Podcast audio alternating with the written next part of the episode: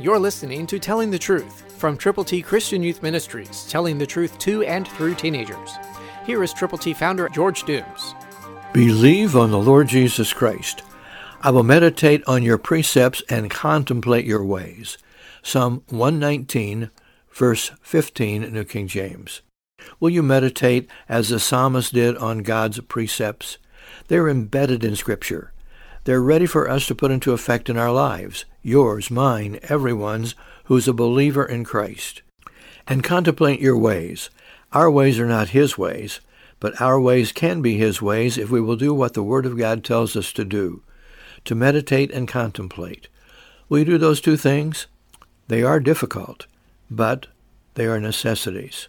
And they can be done if we will open the Word of God on a consistent basis. Get in the habit of starting every day with the Word of God before you do anything else. If you will do that, God will guide you and direct you and bless you abundantly. And He will help you continually meditate and contemplate His ways. He is available to you. His Word is available to you right now. Open your Bible, pray, and ask God to show you His will through His Word. God's Word, quick, powerful, available to you right now. So go to the Word of God, open it, read it, put it in effect in your life. Christ through you can change the world.